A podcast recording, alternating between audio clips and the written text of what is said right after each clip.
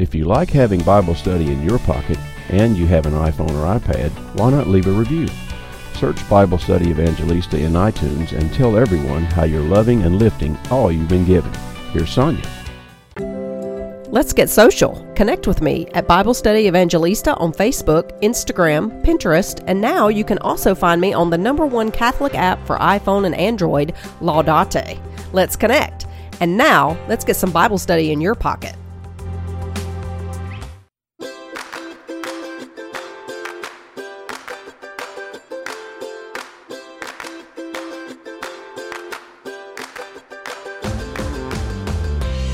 Welcome to the End Time series here on the Bible Study Evangelista Show. I'm Sonia Corbitt, your host on the Bible Study Evangelista Show. I almost put this show off and pushed it um, possibly to Monday of next week just because of so many things are going on with the U.S. election. Um, but recent events, uh, COVID, the Great Reset, the election here, just so many things have precipitated my desire to do this series because prophecy is meant to encourage us and to lift us up and to give us hope. And I think we need that right now with all that is going on. And so the question is are we at the end? And I have to say, when I first did this series a couple years ago, I didn't think so. But what I have seen in 2020 has made me realize how very very quickly all of these events could happen and how quickly a lot of it has been assembled and has already happened. Um, or at least is, is attempting to facilitate it all in happening. Um, when I say that, I mean the prophecies of a global world order. And um, you know that was that seemed to be so far in the future. I mean I, I, just couldn't see a way at the time that it could happen that quickly. But with covid and the central banks and all of their activity and then the election fiasco and all that we've been going through with that um, it seems very clear to me that it could happen very very quickly. So are we at the end? I would say we are at the end, not the end end, because a lot still has to happen, but I can see that it can happen very, very quickly. So, what I'm going to do today is go through a timeline, just a very brief bullet point timeline to give you a broad scope idea of what is to happen and you then can sort of integrate all of that into what you know about current events. I'm not going to get political. I am going to allow you uh, to do all of that. I'm just going to give you what the Bible says and what church history says, the writings. I'm going to give you the revelations that are approved um, from the church. So, I mean, there's so so much, and and of course, I couldn't, I could never ever do a complete, comprehensive study on prophecy throughout church history in any great detail. So I'm going to give you the major points and then allow you to do more research if you'd like to do that. And I will give you the resources to be able to do that so that you know where to go for um, information that you can actually trust that's approved by the church. So, when we talk about prophecy and the church, the Bible uses the term prophecy in two ways one as a spiritual gift, and two as future seeing. And usually, when we talk about prophecy in conversation, we mean what's called eschatology or the study of end times or the final things. Those things that are supposed to happen immediately before Jesus' second coming and the end of the ages, which is he himself foretold in Matthew 24, uh, but also uh, Paul in Timothy and Peter in his letters. There is very little really that has been defined by the magisterium about the end times. And so Catholic eschatology is part of what we call speculative, speculative I'm sorry, theology. And that just means that the subject is open for speculation and development by Catholics who are seeking the truth. So, in any discussion of Catholic eschatology or end times prophecy, we have to know which prophecies are trustworthy. And in speaking about end times prophecy, the Bible warns us to adhere to sacred tradition and sacred scripture. St. Peter states unequivocally that no prophecy of scripture is a matter of one's own interpretation in 2 Peter 1:20. And that means then that prophecy is a matter of public interpretation in the church. The church 1 Timothy 3:15 says is the pillar and the bulwark or the pillar and the foundation of truth. So it's in the church and by the church that prophecy is understood and interpreted. And St. Paul also specifically tells us to stand firm and hold to the traditions which you were taught by us, either by word of mouth or by letter in Second Thessalonians. And the context there is end times stuff. So he specifically teaches, and the apostles, all of them teach, the Bible itself teaches, that sacred tradition and sacred scripture, both part of public revelation and therefore the deposit of faith, are required to properly understand end times prophecy. And that's why I'm doing this series because I want to correct some of the stuff that's floating around out there specifically a lot of the non-Catholic stuff that Catholics get sucked into. Um, and I'll I'll mention a few of those um, in a moment. But what is defined by the church on the end times is contained in the scriptures, in the catechism, and the writings of the church fathers. And in the broadest sense, the end times or the last days means the time between Jesus' first and second comings the era of the church, which is what we're living in. So when the Bible talks about the end, it really means from the time of Jesus until his second coming. So the end will occur at the second coming of Christ and the last judgment. Now, one of the popular end times beliefs is that Jesus is going to establish a throne on the earth and reign for a literal thousand years. That is a heretical interpretation of Revelation 20, and it's called millenarianism, and it's condemned by the church. We'll talk about that in the next show uh, some. But 1,000 years in Revelation is actually a biblical literary device common to apocalyptic writings, and it denotes an indefinite long time between the persecutions of the church of the first century and the final unleashing of evil at the end. So it's important, first of all, when we're talking about end times and eschatology, we're also talking about these apocalyptic writings, and you have to know something about the genre. And that's where a lot of non Catholics get pulled into this morass of just weirdness. Um, and we'll talk about how to interpret those uh, books and passages um, later on, but I just wanted to point that out that it's a genre. The apocalyptic writings are a genre, and it's they're full of all this really crazy symbolism that the people of the first century would have understood, and of course, it applied to them. Um, I'll talk about that in a, in a few moments. But when the Bible talks about the end times, it's saying then that Jesus reigns now. He's reigning now in the end times, both in eternity and in and through the church. We see that in Revelation chapters 1 and 2, where Jesus is seen by St. John in heaven in the midst of seven lampstands, and Jesus, we could say, dictates seven letters to seven churches there. And those letters to the seven churches were actual churches that existed at the time that John was writing.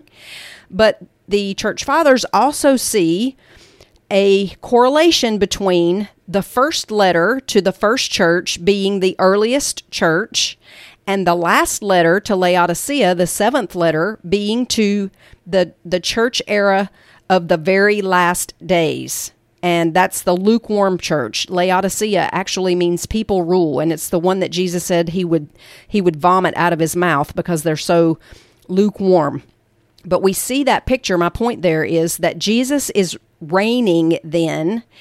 He's reigning in and through the church, and he does so through each of us those of us who are baptized and confirmed and who have made him our Lord, which we talked about through the series in the, about the O antiphons quite a bit. So I won't go into that. But there's also this idea of a rapture. Now, this is an idea I grew up with and learned about.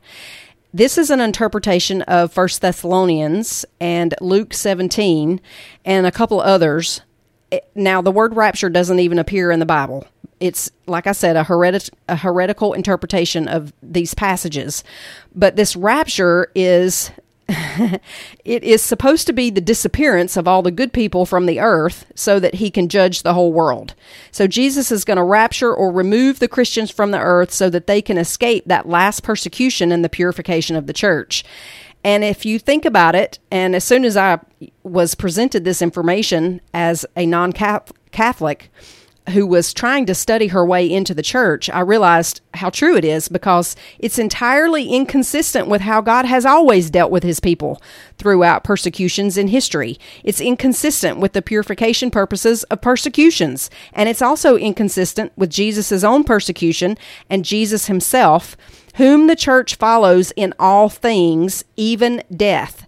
And so the church then will undergo a final purification and persecution she will endure her own cross. The church will follow Jesus in her own crucifixion. And that's what these last days, that's why they're so terrifying to us, because we know that it's coming, because he has told us so. And so the rapture then is non biblical.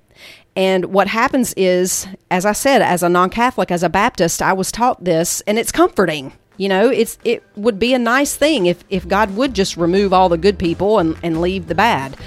But that's not how he has worked throughout biblical history, and there is no precedent for it in the scriptures. And so we have to know that that is something that we should challenge non Catholics on when they bring it up. More in a moment.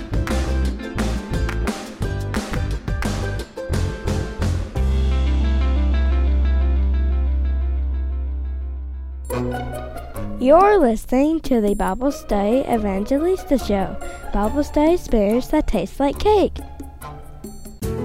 Sonia created the Love the Word Bible study method just for you, based on Mary's personal practice and formulated for your personality and temperament. Get your Love the Word meditations every Monday morning by signing up at BibleStudyEvangelista.com. Now, here's Sonia.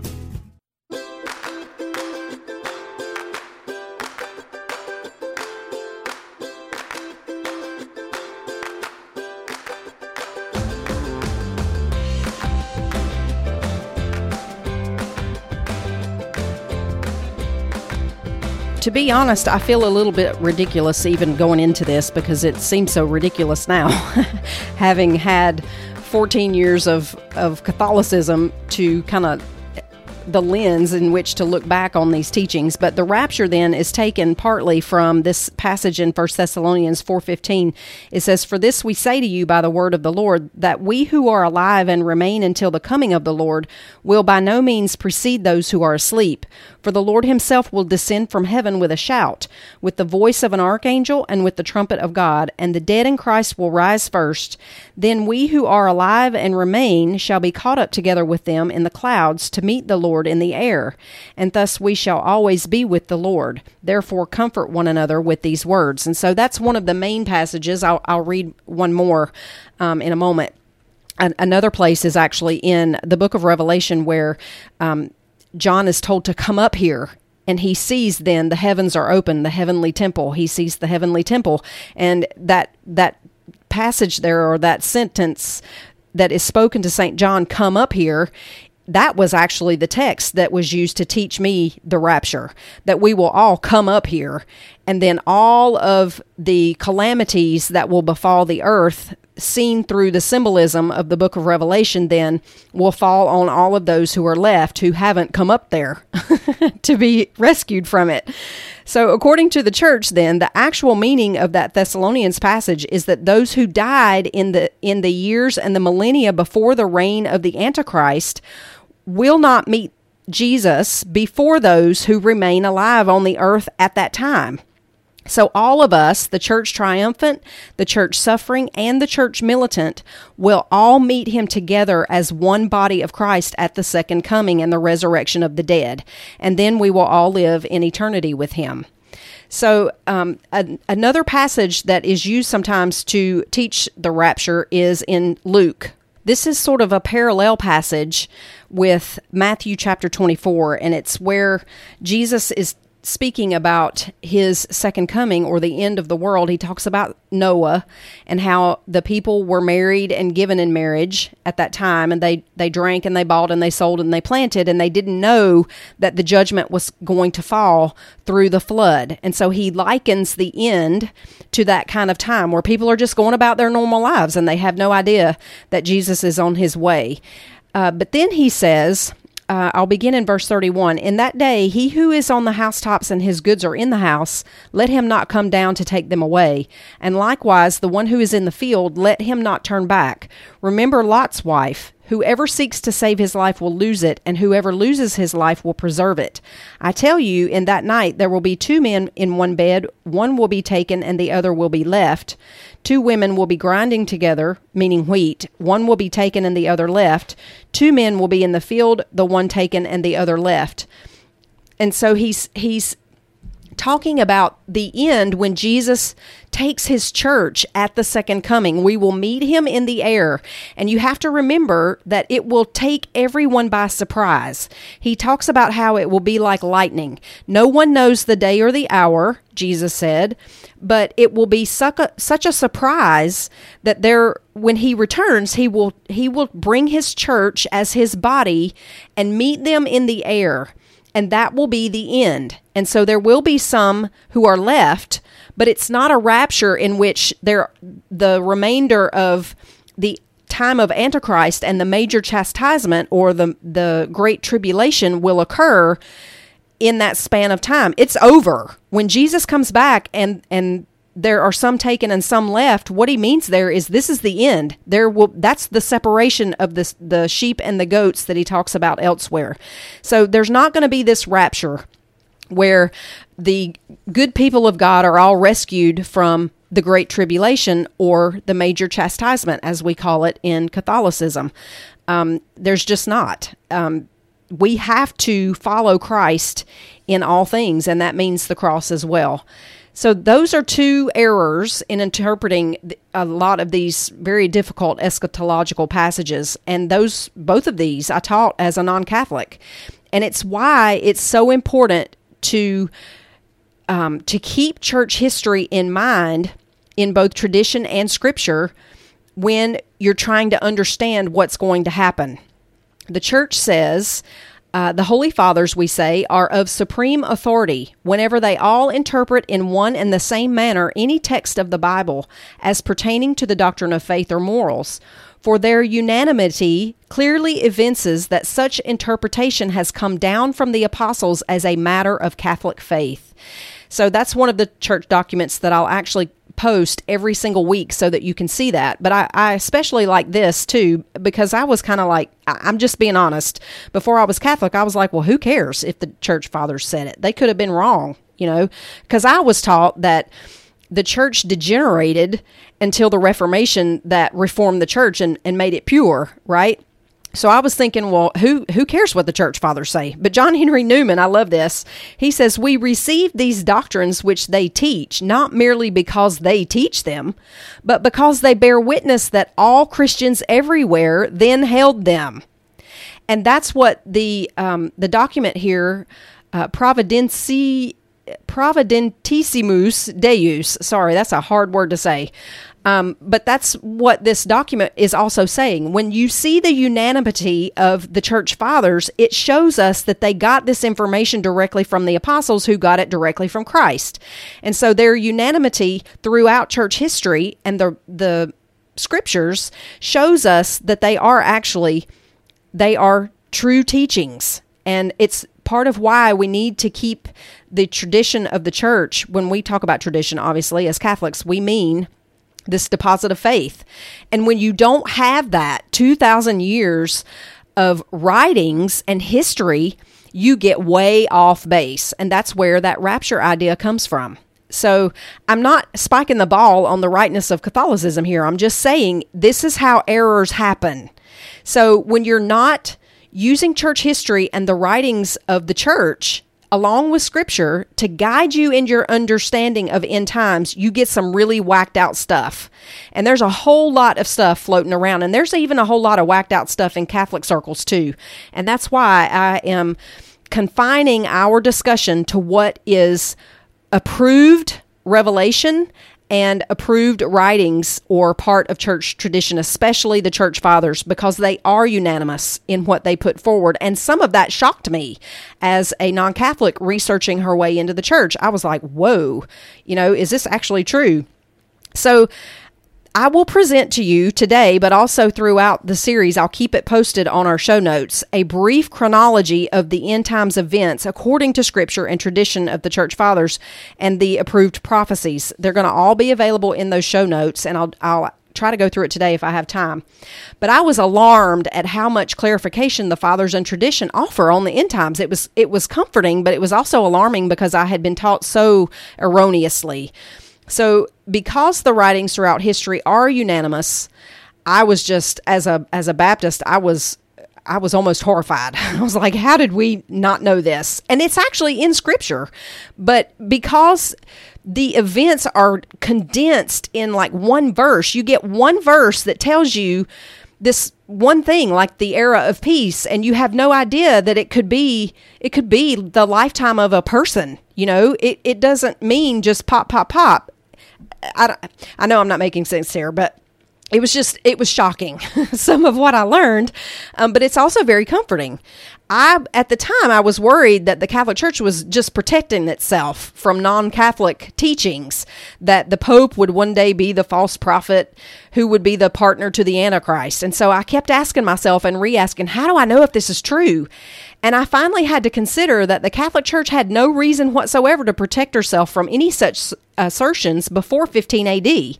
So all of the teachings up to that point surely had to be more pure than anything that was after that, especially when they were unanimous. So that one of those prophecies that was shocking to me was this era of peace, sweeping evangelization and almost worldwide unity among Catholic and non-Catholic Christians, among uh, Jews and Christians, and then other faiths that convert to Christianity. The scriptures themselves and many approved Catholic prophecies throughout history speak of a minor chastisement toward the end of the world, after which will occur this era of peace a new Pax Romana or a new Holy Roman Empire. Now, it doesn't mean that it's exactly like the first one, it just means this global sort of structure, okay?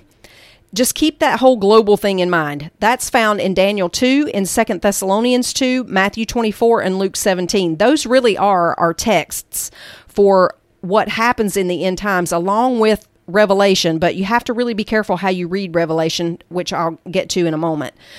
But there will be a reunion of Christians under the Catholic Church throughout that era of peace, and that's why our popes have have told us about this new evangelization. They've been they've been encouraging us to get involved in this new evangelization. And I, I know that's that's a buzzword really in Catholicism because we're used to hearing it, but it really hasn't even occurred yet. I mean, it's going to really, I, I believe we are standing on the threshold of a huge wave of unity in the church because we're evidently and I, when I say that, I mean with evidence, we are standing in the middle of the minor chastisement right now, I believe. We'll talk about that more, um, this whole current chastisement, when we get back.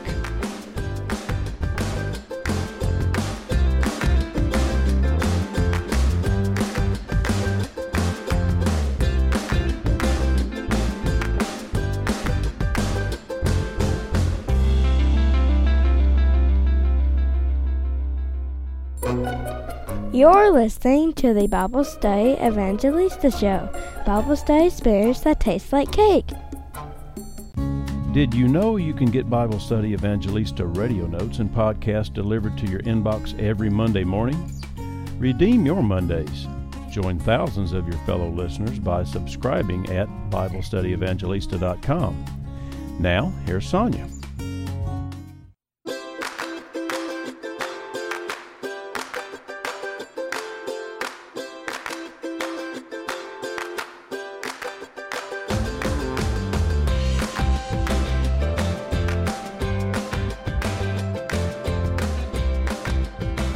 There is a tribulation and then a great tribulation, and in between, there's an era of peace. The church calls it a minor chastisement, then the era of peace, and then a major chastisement. And this great tribulation or this major chastisement is one in which the entire world will be conquered and fall away from the faith under a personal antichrist. His reign of terror is said to be seven years in the scriptures, and directly after that, Jesus will appear. So, and the reason it will only last seven years, this rule of Antichrist, is because he will murder so many people there won't be anybody left. It will be so bad that there will be almost nothing left were Jesus not to return. Second Thessalonians 2 7 through 8 says, For the mystery of lawlessness is already at work. Only he who now restrains it will do so until he is out of the way. And then the lawless one will be revealed, and the Lord Jesus will slay him with the breath of his mouth and destroy him by his appearing and his coming. That's good news. so, only after a time of normalcy that ushers in this unity does the second coming occur. And that has to, the rule of Antichrist is seven years. So, we know at least that we're seven years away. Okay. And we haven't seen this era of peace either.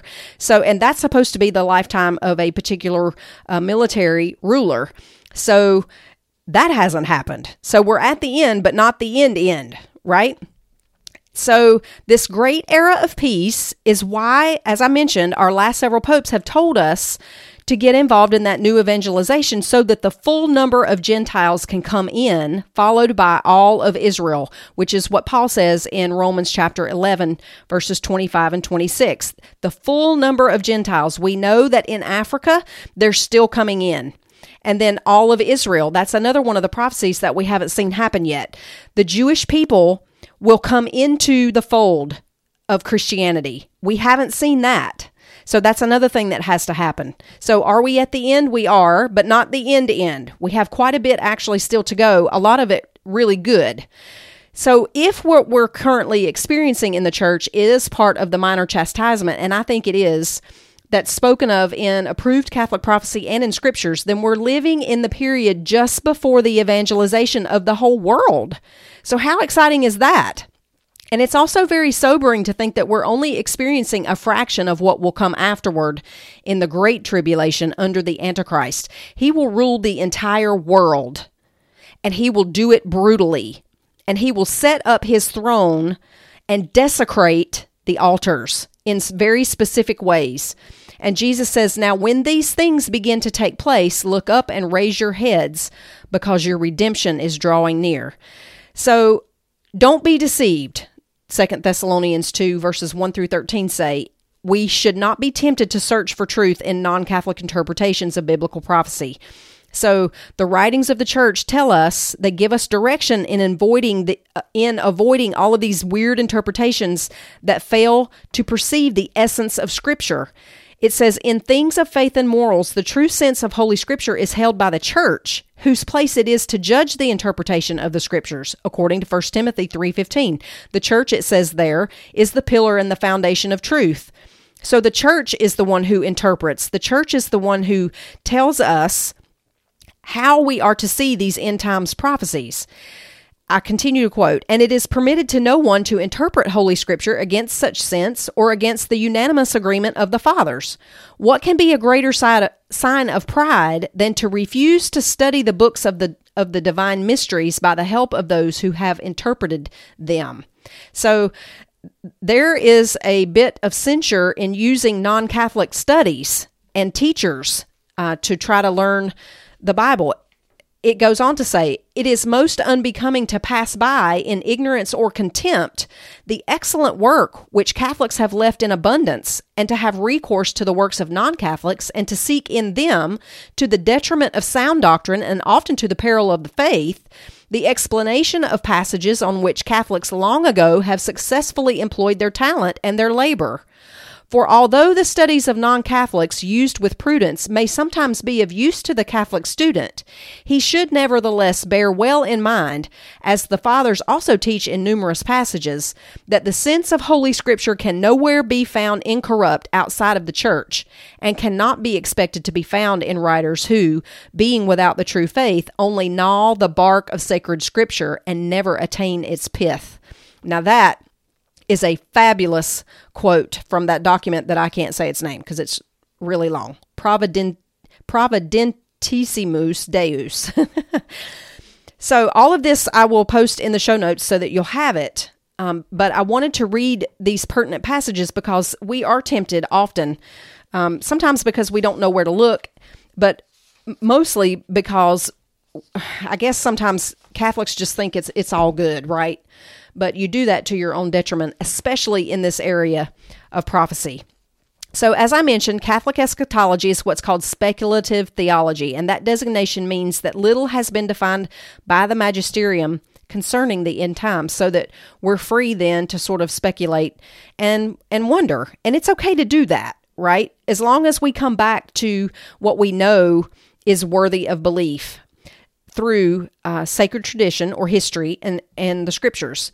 So, throughout this whole series, I'm going to make it clear what's public revelation and therefore part of the deposit of faith, and what is approved private revelation and not a matter of adherence. Um, Scott Hahn actually puts forth a wonderful study on the book of Revelation, and he talks about how the book of Revelation is its whole interpretation centers around the liturgy and the history of it. He doesn't say that there isn't an end times application.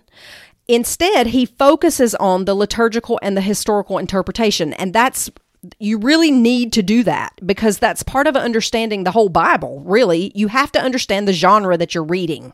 And so we have to know that the book of Revelation, first of all, has a liturgical and a historical interpretation. When the Jewish people talked about the end of the world, what they saw in their minds was the end of the temple. They weren't thinking globally. They were thinking about their religion and their race as a people of God. And so the whole book of Revelation is written to the Christians who were Jewish at that time and it's liturgical. When you see the book of Revelation, when when uh, John sees the heavenly temple opened, he sees a heavenly liturgy. He sees the lampstand. He sees the incense altar. He sees the Lamb of God. He sees all of the elements of the Old Testament tabernacle in the heavens.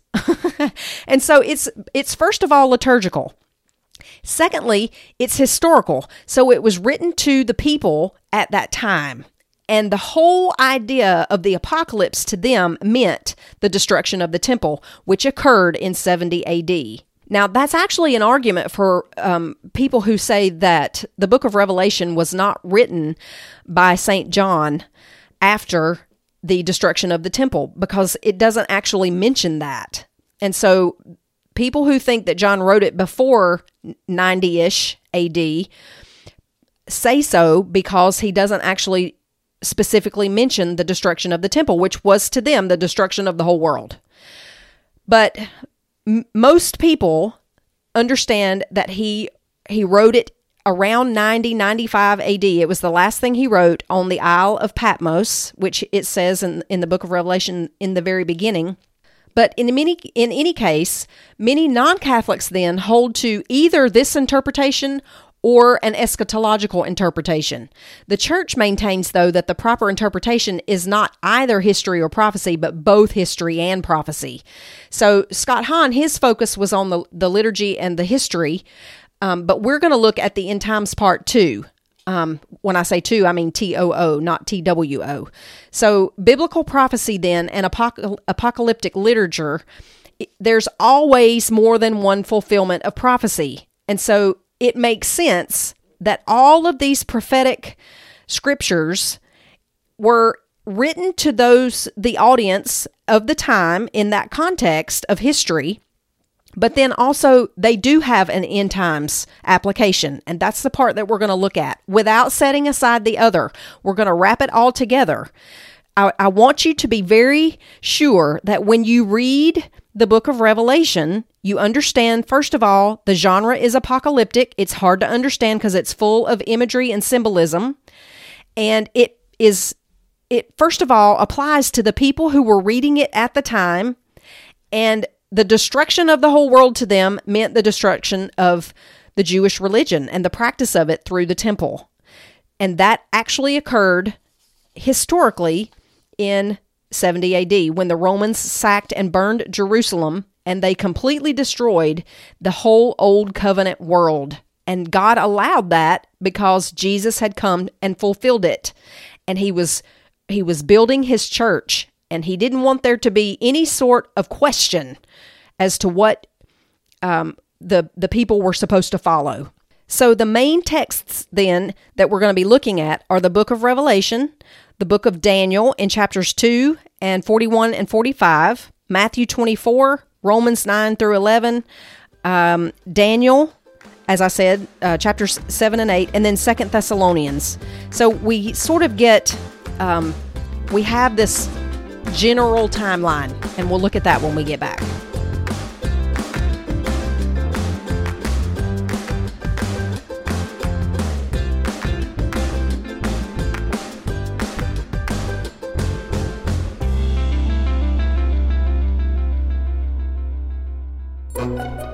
You're listening to the Bible Study Evangelista Show, Bible study experience that tastes like cake. If you love having Bible study in your pocket, you can become a friend of the show. Click on the yellow Friend of the Show button on BibleStudyEvangelista.com and become a supporter of any amount and any frequency. Now, here's Sonja.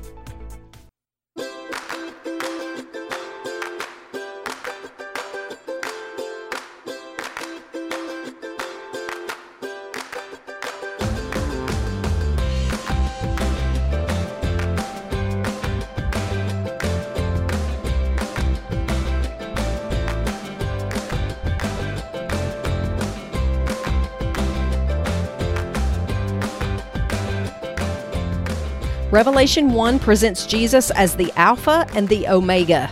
Those are the first and the last letters of the Greek alphabet. And so Jesus is the first and the last, the Alpha, the Omega, the Protos, and the Eschatos, the beginning and the end.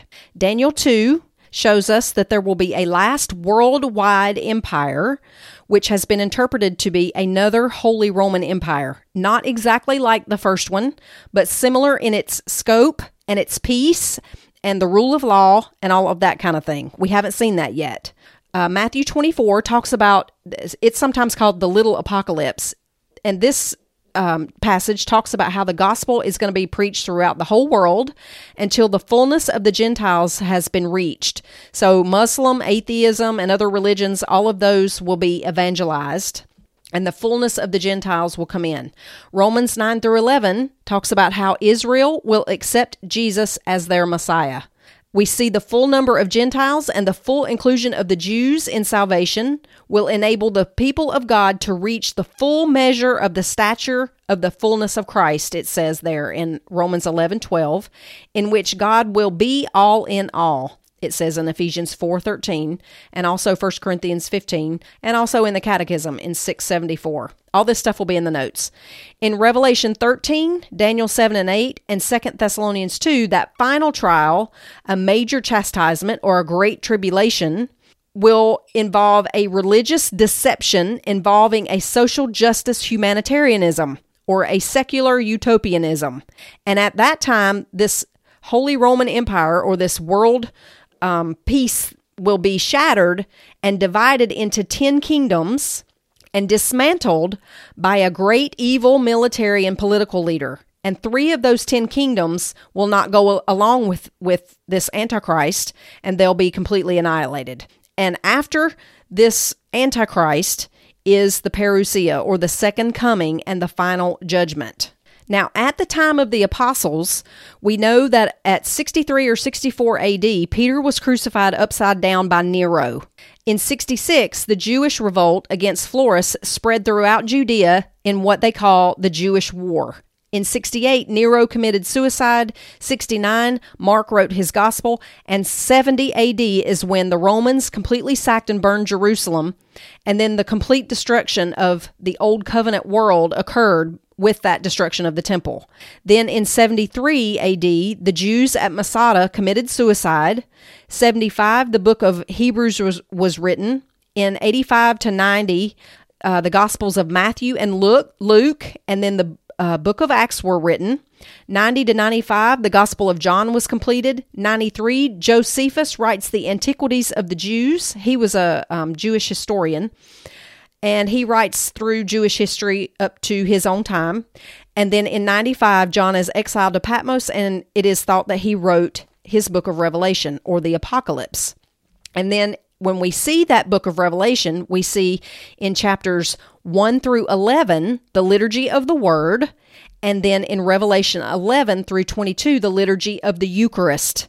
So when you read the book of Revelation, you need to read it with that lens and know that it's historical and it's liturgical.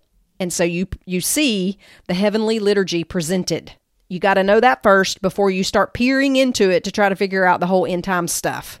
Now, here is a um, a Catholic eschatology hi- timeline that sort of combines all of this stuff with the writings of the church fathers and some of these private revelations. The Western Church is scourged with heresy. We have seen that for a hundred years already. There are to be civil wars in Italy and France and then England. Then famine, pestilence, and natural disasters. We've seen that everywhere. Muslim ascendancy. Russia invades Europe. A pope flees Rome and is murdered. A great saint is elected pope and helps bring a military leader to ascendancy. That leader defeats all the enemies, including the Russians and the Muslims. And then there's this special interior illumination that inspires conversion. We call that the illumination, right? And so that's when the conscience um, interiorly is supposed to be illuminated so that people see the state of their soul in God. I think that is going to be amazing. Then there is an age of peace. This is called also the age of the Holy Spirit and Mary, and that's this time of normalcy to allow repentance. That's in Second Thessalonians chapter 2 verse 7, Matthew 24 37 through 39 and Luke 17 26 through 30. Then there's this establishment of a new world um, ruler or world empire, we'll say, which is why it's called the New Roman Empire. We see that in Daniel 2. There's the restoration of Catholic faith and practice over the whole earth. The Pope will call an ecumenical council. Then, because of all this prosperity and peace, the people um, the people prosper, the church pros- prospers, the faith prospers, but then they grow lax. And as the people grow lax, which is where we are now, there is universal apostasy, not in a minor way, but in a major way. And that universal apostasy in Second Thessalonians 2, verses 2 and 3, is what leads into the great tribulation or the ma- major chastisement. Now, this part is it's all public revelation, it's all scripture rather than public and private. Uh, ten kingdoms of a new Holy Roman Empire are dismantled, and three of them are crushed. I already mentioned that, uh, Daniel 7 and 8. A false prophet comes to power and prepares the way for supreme and the final Antichrist, the supreme and final Antichrist, Revelation 13. Three and a half year reign of the supreme Antichrist, a severe persecution of Christians, and some say he will be Jewish from the tribe of Dan after Genesis, Genesis 49 17 and Jeremiah 8 16. There are also uh, some rumblings in the scriptures that have uh, the church fathers have said that he, uh, there's a, a verse that says he will not be, he will not regard women. So it's thought that he might be homosexual, um, but he will most likely be Jewish. The two witnesses, possibly Enoch and Elijah, they will preach the gospel throughout the earth in Revelation 11. There's a mass conversion of Jews and the conversion of nations. Romans 11. Now this could the timeline here could be switched some. We don't we don't really know, but I'm just giving you sort of a general uh, outline so that you can sort of start placing this yourself. The Antichrist murders the two witnesses who are then resurrected. Then the Antichrist attempts his own ascension. We see that in Daniel 8 and Isaiah 14. Then St. Michael the Archangel will defeat the Antichrist, Isaiah 14. And immediately after that, there are, uh, in Matthew 24 and 29, three days of darkness and the parousia.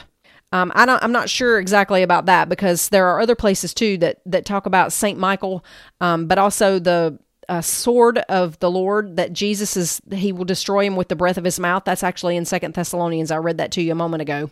But in any case, um, the second coming comes after the Antichrist immediately. And in fact, it is Jesus himself who destroys him with St. Michael the Archangel and all of the angels and saints, actually. Um, he will destroy the Antichrist because if he didn't, there'd be nothing left. And we see then the resurrection of the dead and judgment and a new heaven and a new earth in Revelation 20 and 21, and then also in the Catechism 568 through 573.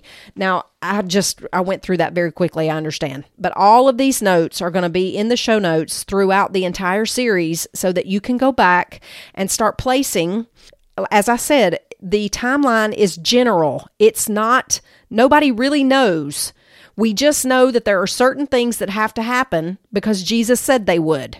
And so we'll just have to watch. But what I'm seeing right now is how very, very quickly an antichrist global empire can occur. It didn't take anything but this little virus, and everybody was shut down economically and the economy uh, across the entire world. And so that is meant then, I don't mean this meant in a spiritual sense, it's meant in a spiritual sense to subjugate all the world economies to a leader, a ruler. And we see this effort actually occurring already. There are things happening right now that have already got these things in these things are in place is my point. That's how fast it can happen. But there's still so much to go. So I know for sure that we're not standing on the precipice of the Antichrist and the second coming because we still have to have the era of peace. We don't know who the military leader is. We don't know who, who the Holy Pope is. We haven't seen civil war in England and France and uh, Italy. Lots of stuff still has to occur. So, yes, we are closer to the end than we've ever been. It's definitely scary because you can see now how very quickly this stuff is going to occur. And all of the structures are already in place so if the Antichrist were to ascend, it would be very easy to do so right this minute. All of the economies are in place with the Great Reset. Everything, everything is just, it's just almost waiting, you know? And that's, I think, why everybody has been so scared. But we should take heart because the era of peace is close. It's very, very close. I don't know what's going to happen. I don't know I actually have a sense that it's going to get really, really bad here in, in this minor chastisement. We haven't even seen the beginning of it, but it's not the end. The end, end. we are close, but it's not yet the end. And there is a beautiful era of peace right, we're right on the threshold of it. So take heart. I'll see you again next week. I'm Sonja Corbitt, the Bible Study Evangelista.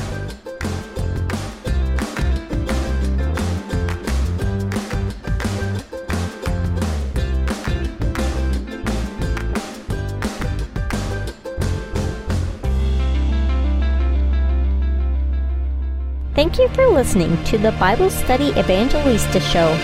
Find out more at BibleStudyEvangelista.com.